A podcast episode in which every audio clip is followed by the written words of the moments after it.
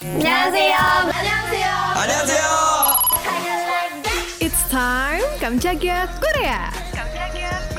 안녕하세요.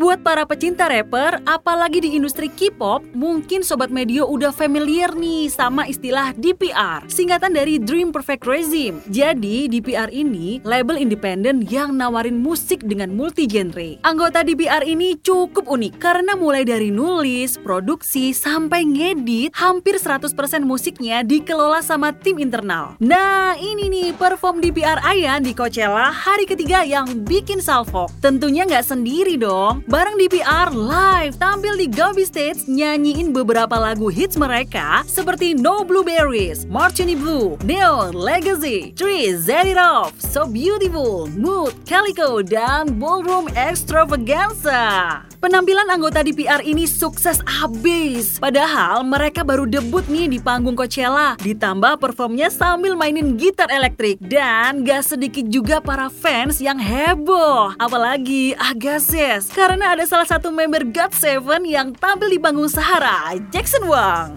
Mereka juga sempat interaksi tipis-tipis di panggung. Wah, karena ini unexpected ya Sobat Medio. Jackson pun mengakui kalau Christian Yu ini dibilang manusia ajaib karena talentanya yang segudang. Alhasil karena mereka hampir satu genre, jadi ngebuat para fans berharap nih supaya mereka bisa collab bareng. Saya Sabrina Caca, pamit. Jangan lupa nonton videonya Kamjagia Korea Watch On di YouTube Medio by KG Media. Tungguin episode selanjutnya ya. Kamsahamnida.